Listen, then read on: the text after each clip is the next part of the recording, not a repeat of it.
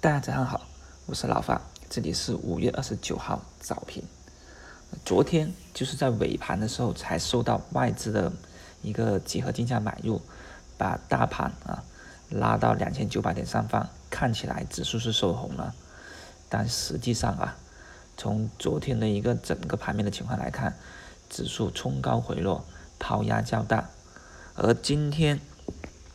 在尾盘这样的一个刺激动作之下。上指数呢，依旧是低开开盘了，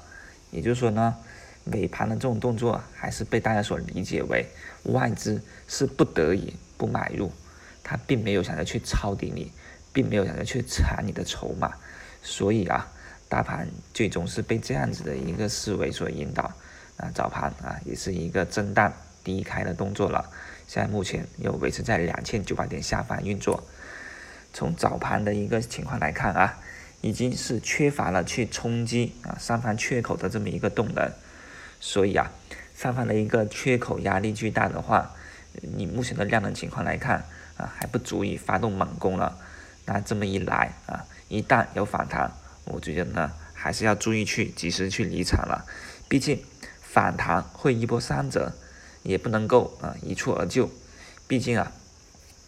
人们的信心呢还不足以是一根阳线是能够树立的，这是对于大多数人来说啊。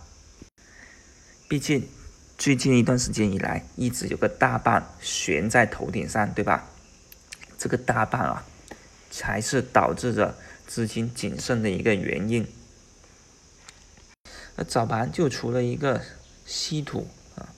是比较的活跃以外，你像开盘之前啊，中国稀土在港股那边上涨了百分之二十，这对于啊国内的一方稀土股个股就是一个比较大的一个刺激作用了啊。那对于稀土呢，实际上老范在上周的时候也一直在说了，说这个板块自从啊呃重要领导人过去视察经济泳池以外，接着啊这个个股就开始了一个加速上涨的动作。而其他的啊都在跟风啊，什么北方稀土啊、英乐华这些都是最近的一个稀土的龙头票啊。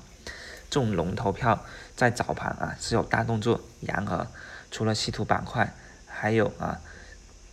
农业板块有所跟风，其他的个股、其他的题材都已经是偃旗息鼓了。这啊就是没有一个比较多的场外资金去参与的这么一个市场，所以要合起来的一个。进攻就难了，市场缺乏合力。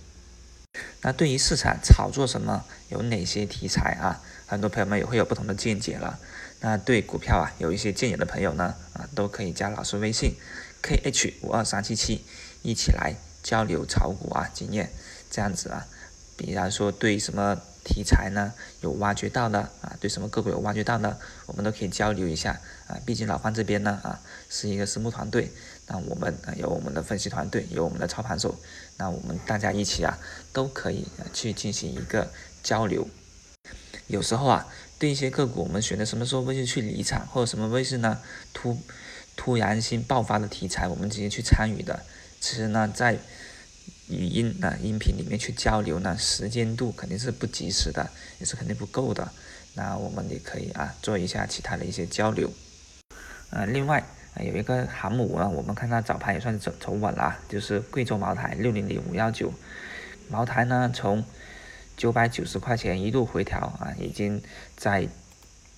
八百五十附近呢做了一个双底了，那现在企稳啊，实际上我认为茅台呢肯定还是有机会去冲一千这个关口的，是在逼迫的一个